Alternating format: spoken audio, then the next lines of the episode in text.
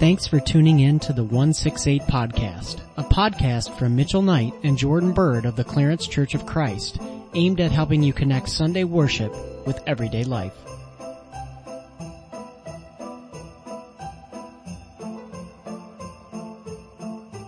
Welcome back everybody to another episode of the podcast.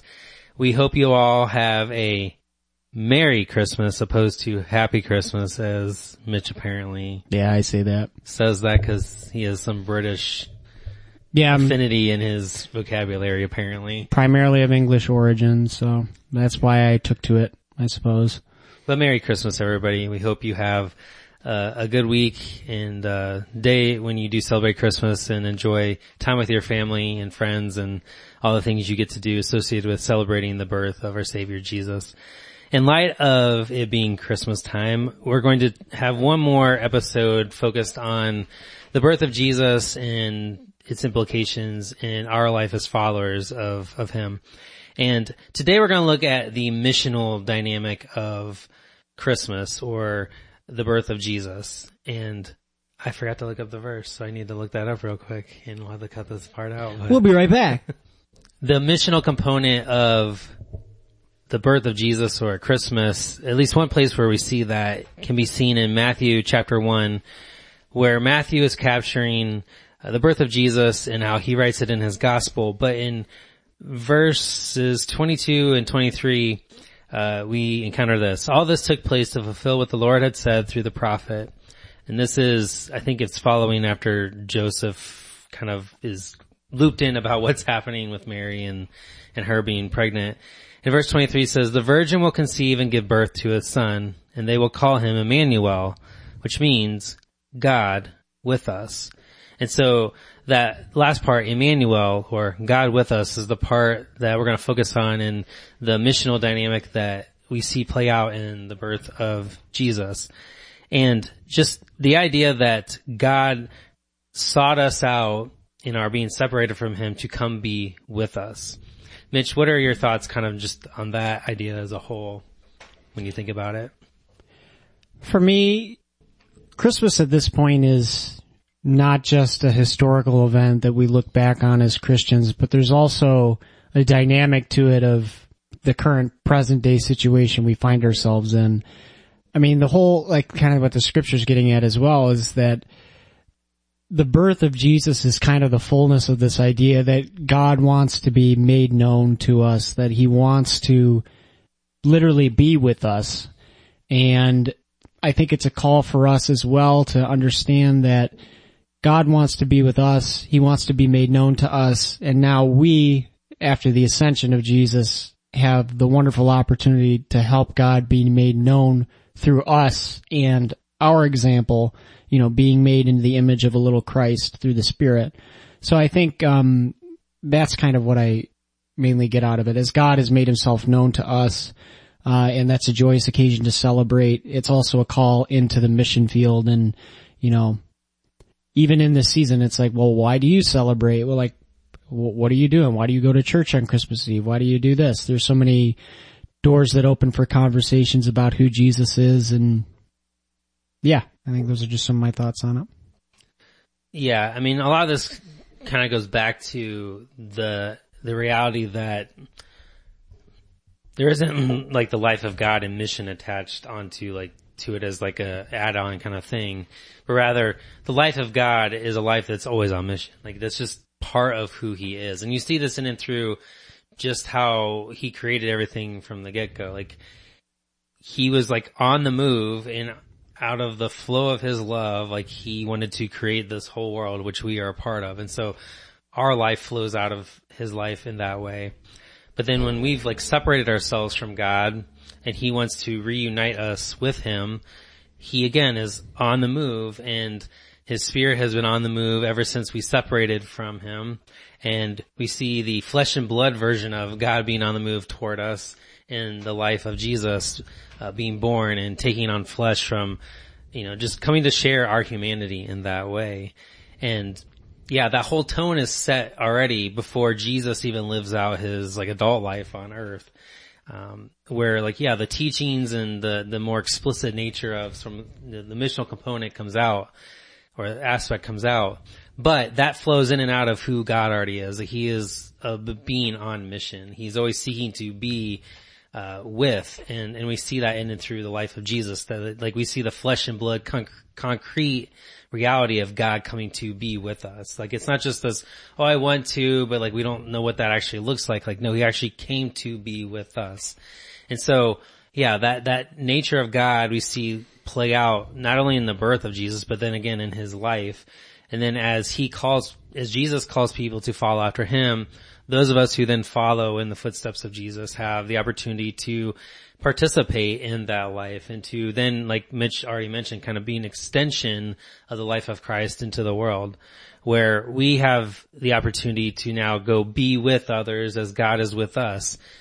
And that isn't just like go be with the people you find nice or you want to be with. It's like go to, to all people of the world.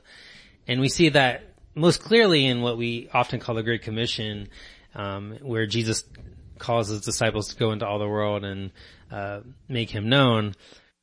But we see that that's how God already was with us who didn't know him or didn't or had separated ourselves from him. And so as we follow Jesus, we are invited into that process to then be an extension of God's mission in the world. And Christmas is, is a place where we get to, or at least the birth of Jesus is a place where we can, we see that culminating in a, a very flesh and blood, real way. And so yeah, like while we do celebrate all the other things that we've talked about in relation to the incarnation or God taking on flesh, we also can celebrate what God has been doing before Jesus is born and what he continues to do after he came to live in a flesh and blood uh, body and the the blessing and uh, grace that we have of being brought into to that as well. You want to add on to that at all?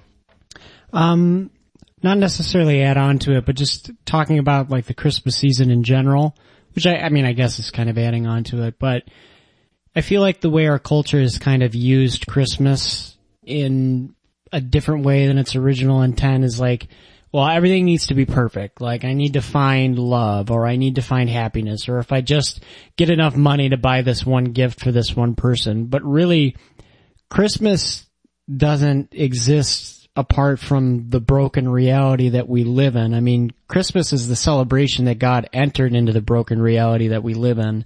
I mean, nothing's ever going to be perfect and it's in this darkness that we celebrate a great light that came to us. I mean, it's not about it's not about trying to change your circumstances ourselves. It's about celebrating the fact that um, one man has come into the world that changed the circumstances of you know our lives, you know our death, our sin for us. I mean that's what we celebrate. It's in the darkness that we we're celebrating this. We're not, you know, we're not expected to have everything going amazingly. It's the fact that we are broken and we do live in a broken reality that makes this so amazing that God wanted to be a part of it and that he wanted to set us free from it and be born in the flesh of Jesus. Yeah, I think the the imperfect surrounds in which God comes to be with us fits well with who he is and being the kind of being he is on mission. Like he, he didn't look for, I mean, there were some opportune things that like obviously he helped make happen for good in in the end. Like, um, I mean, you can look back and, and to some degree, the way the world was when Jesus was born made it conducive for the good news of who he was to be shared not very long after he was born. Whereas, you know, however many years before that would that have been the case? I mean, you can, it's easy to look back now and see like how God was at work to make that happen in the way that it happened. I mean, he could do the same thing now, but it's just, you can see that he worked within, uh, the reality of how things were to help make it the best situation possible. But that doesn't mean everything was hunky dory. I mean, you had Jesus born into the Israelite people who were essentially under occupation from another um, country or power. That's definitely not ideal. I mean, there's just a whole bunch of things that were not ideal about how he came. But yet he still sought to be with us. Um, I mean, he sought to be with people who actively, I mean, by the end of his life, literally put him to death. I mean, that's not the, an ideal thing that anyone wants to enter into either. But yet, because out of, as you know, the popular verse John 3.16 talks about, out of God's abundant love, because God so loved the world, he came to be with us. God sent his only son to be with us and um, he loves us that much and as followers of Jesus we're called to then extend that same dynamic into our relationships with other people as well. Any other thoughts you want to add on before kind of wrap up? Not on that. Not particularly. All right. All right. We have a couple for our 168 debate. We're going to do things a little bit differently than we have in previous episodes where we have two sets of pet peeves of Christmas, if you will, that we're both going to ask each other about and then give our uh, answer or commentary on, on those five things. So you want to go first? Like, do you want to ask me first? Or you want me to ask you first? Uh, I could ask you Okay. your questions first. So these are different sets of things, but I'll address the first set and then I'll ask Mitch the second set. So, so I think the way you, let me know if I word this incorrectly, but like, do we have any knowledge of Mary riding on a donkey? Okay, so pet peeve number one about the nativity scene with the whole celebrating Jesus being born. Do these ultimately matter? A lot of these don't probably, but again, it's just like, it's not there. So, Mary riding on a donkey, I think it's in, we talk about it maybe in some, in some songs and it's part of like the tradition that we talk about, probably any sort of, um, pageant or, uh, play or anything about like the nativity or any book. I know it seems like Mary's always on a donkey. And I think the assumption is there, well, she was pregnant. She probably couldn't have walked the whole way. She had to get there somehow. So it's very likely she rode on something, but from a biblical standpoint, it doesn't directly say she rode on a donkey. So again, does it matter in the end? Probably not. But again, pet peeve, if you want to go by like what's the actual story, doesn't say anything about a donkey. For all I know, she rode in a cart. I have no idea. Maybe, I don't know. I'm not sure how else she would have got there, but yeah, Tesla, Test. Yeah, I don't think quite auto that. drive. Early solar power. Travel by day and not by night. It's still powered by fossil fuels. Don't kid yourselves, folks. um, so what's going on with the whole in guest room situation? That's another thing you wanted to bring up, right? All right. So pet peeve number two. And part of this has to do with, I think, the translations we have in English where when it says Mary and Joseph get to Bethlehem, they're looking for a place to stay. And a lot of translations will say there was no room for them in the inn. Well, I think in our thinking we're like, so they went to every Motel 6 in Bethlehem or something like that. And they're like, not that there was a Motel 6, but like they went to like and the this- light wasn't left on for them. but like we have this image, I think, in our minds of like a lo- you know a building that would hold a lot of people to be able to stay in it, like we think of as like a hotel or a motel. Trivago. and uh, and that's not exactly probably what the the wording there is getting at. It does have to do with like a guest space. That's probably fairly true, but not in like how we think of as an inn. So what's probably more likely going on there is think of like a guest room at a house or um, think of any sort of like space in a house where like someone like if you have a bunch of people come over and they have to stay somewhere like think of like your whole house just being full. Like every place you would you could you would normally think to put people even if it was like on an air mattress somewhere like all those spaces were taken up. And so likely what it's talking about is they're talking about like you know this was extended family coming from all over the place for a census. So you have a lot of extended family staying in probably one building or house possibly. And so what they're talking about with, you know, there's no room is like they're saying like there's none of our typical places we would put people. There's, there's just no space. That's probably what it's getting at. And then kind of add on to that when it says like, well, you can stay out here where, like where we keep the animals essentially like a stable. Um, stable? Yeah, I think that's right. I'm trying to think. I feel like there's a different term, but yeah. Um, we often think like it's like this detached area somewhere else. And, um, oh, what's the guy's name? Bailey, I forget the, hmm, Kenneth, Kenneth Bailey, I think is the guy's name, has, um, a book called Jesus through Middle Eastern Eyes. I think that's what it's called. And he talks about this specifically in that book, but he makes the argument that what the place where Jesus was probably born was probably more of like a lower level, like kind of add-on area where animals would be kept overnight. And so some of the, the idea here is that like animals at that time were like your car, your vehicle, or like one of your like most needed and prized possessions. Like if it was taken, your transportation, your livelihood, like a lot of different things disappeared with an animal. So you kept them close to where you stay to try to keep track of them, not have them stolen, that kind of stuff. And so the space that sort of would, would have maybe been like right off the house where animals stayed is possibly where they're refer- referencing like, oh, you could stay here. Like this isn't typically where we would probably put people, but if you want a space, here's the space. And that's probably likely what it's referencing. So, what about the situation with like what animals are present at the birth of Jesus? Yeah, and so this one's maybe not as pertinent, but you know, like a lot of our songs or maybe even pictures kind of describe like all these animals being like surrounding Jesus, which the easy inference there is like, well, if he's staying in the place where there would have been animals, then there probably were animals there, which is really likely the case. But again, biblically, there's no reference of that. Um, for all we know, they took him and tied him outside. I don't know, like, I mean, just for, I don't know, if sanitary purposes that they knew of at that time or whatever. Um, who knows? Again, so that's maybe not as high on like a, you know, they could have been there, they could have not been there. The point is, biblically it doesn't say one way or the other. So like, this, like, need to have animals present in like our depictions of the Christmas story maybe isn't as pressing as, as we maybe often make it. But I get why it's referenced, so. This is probably least of my pet peeves maybe. And it's one I just kind of ran across, so I added it in there for sure. Was Jesus quiet as a baby?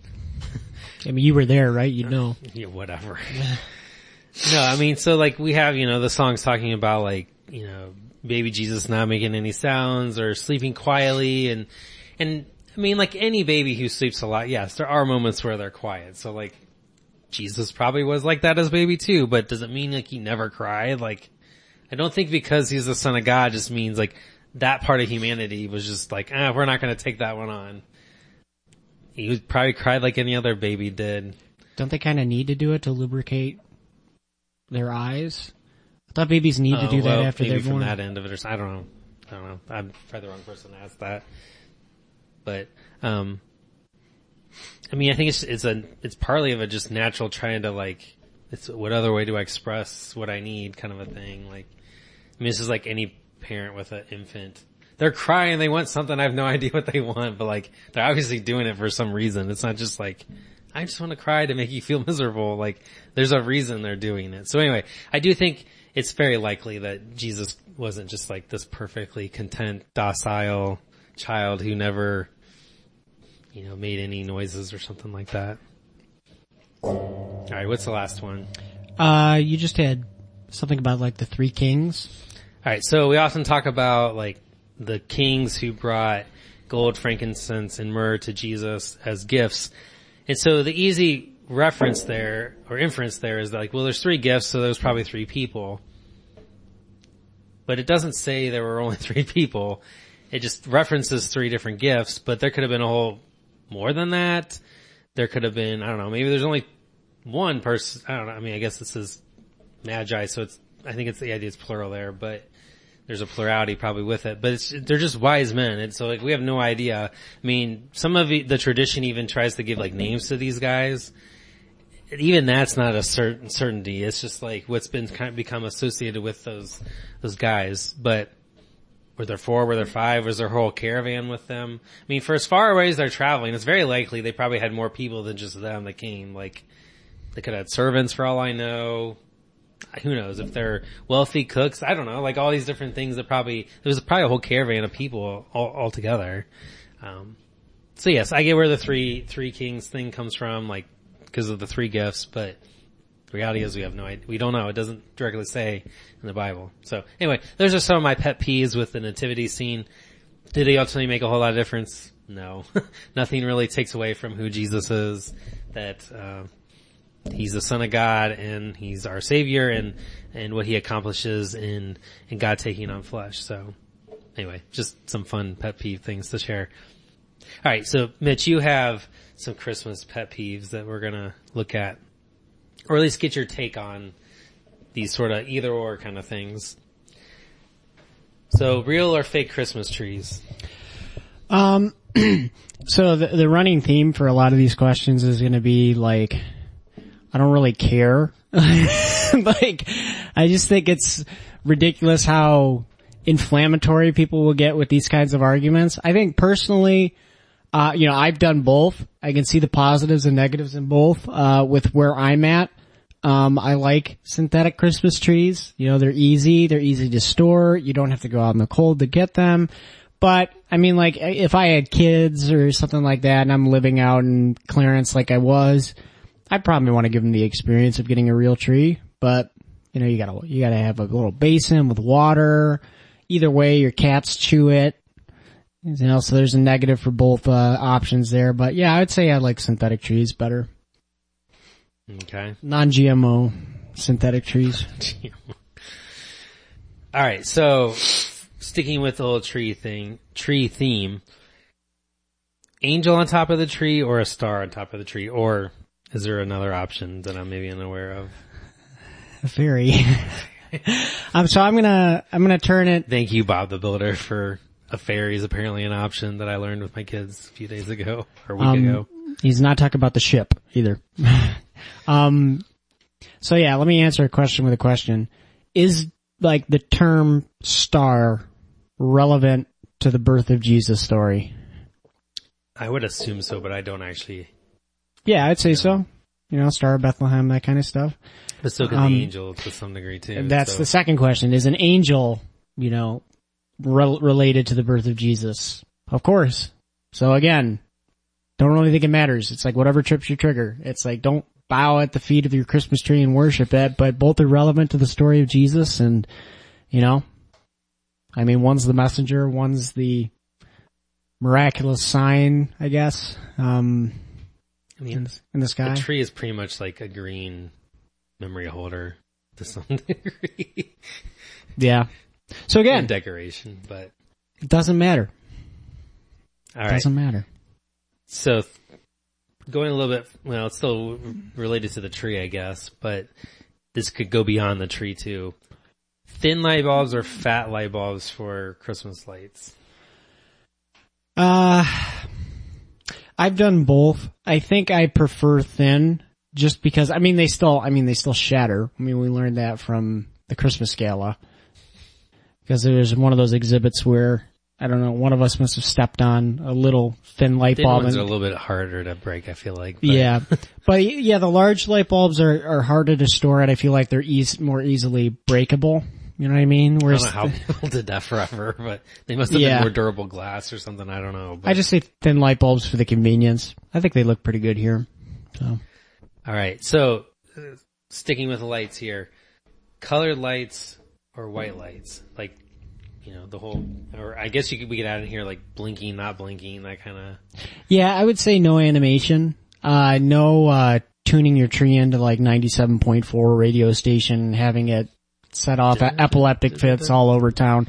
I, it should be static, but again, like, I've seen like, it depends on like the decor in your home or whatnot. Like, I think like people that have, like we would, we have a synthetic tree in our dining room at home, which has white lights, which is very pleasant. But then, you know, the one in the sunroom will be colored because, you know, most of what's in there is white. Like there's white carpet so it refracts the light better and, so again, depends. Depends. Annoyingly non, like I'm evading answering for one side on all of these, but that's kind of the point. All right, last one. How long can the tree and or decoration stay up after Christmas Day? Uh, I would say until July, because that's where, um, you know, Christmas part two is celebrated in July, so. Yeah. No, but in, in all seriousness, I think it's like whenever you want to take them down. I don't, I don't think there's like a real hard limit on it. I think most people have some kind of nag at them where, you know, after a while it's like, okay, well, it's February, it's March, it's like people want to get to the warm weather if you're up north, so it's like the Christmas tree at that point is kind of like, alright, maybe if I put this away it'll start getting warm. Maybe the, the, the outdoor elements will understand that it's supposed to be warm.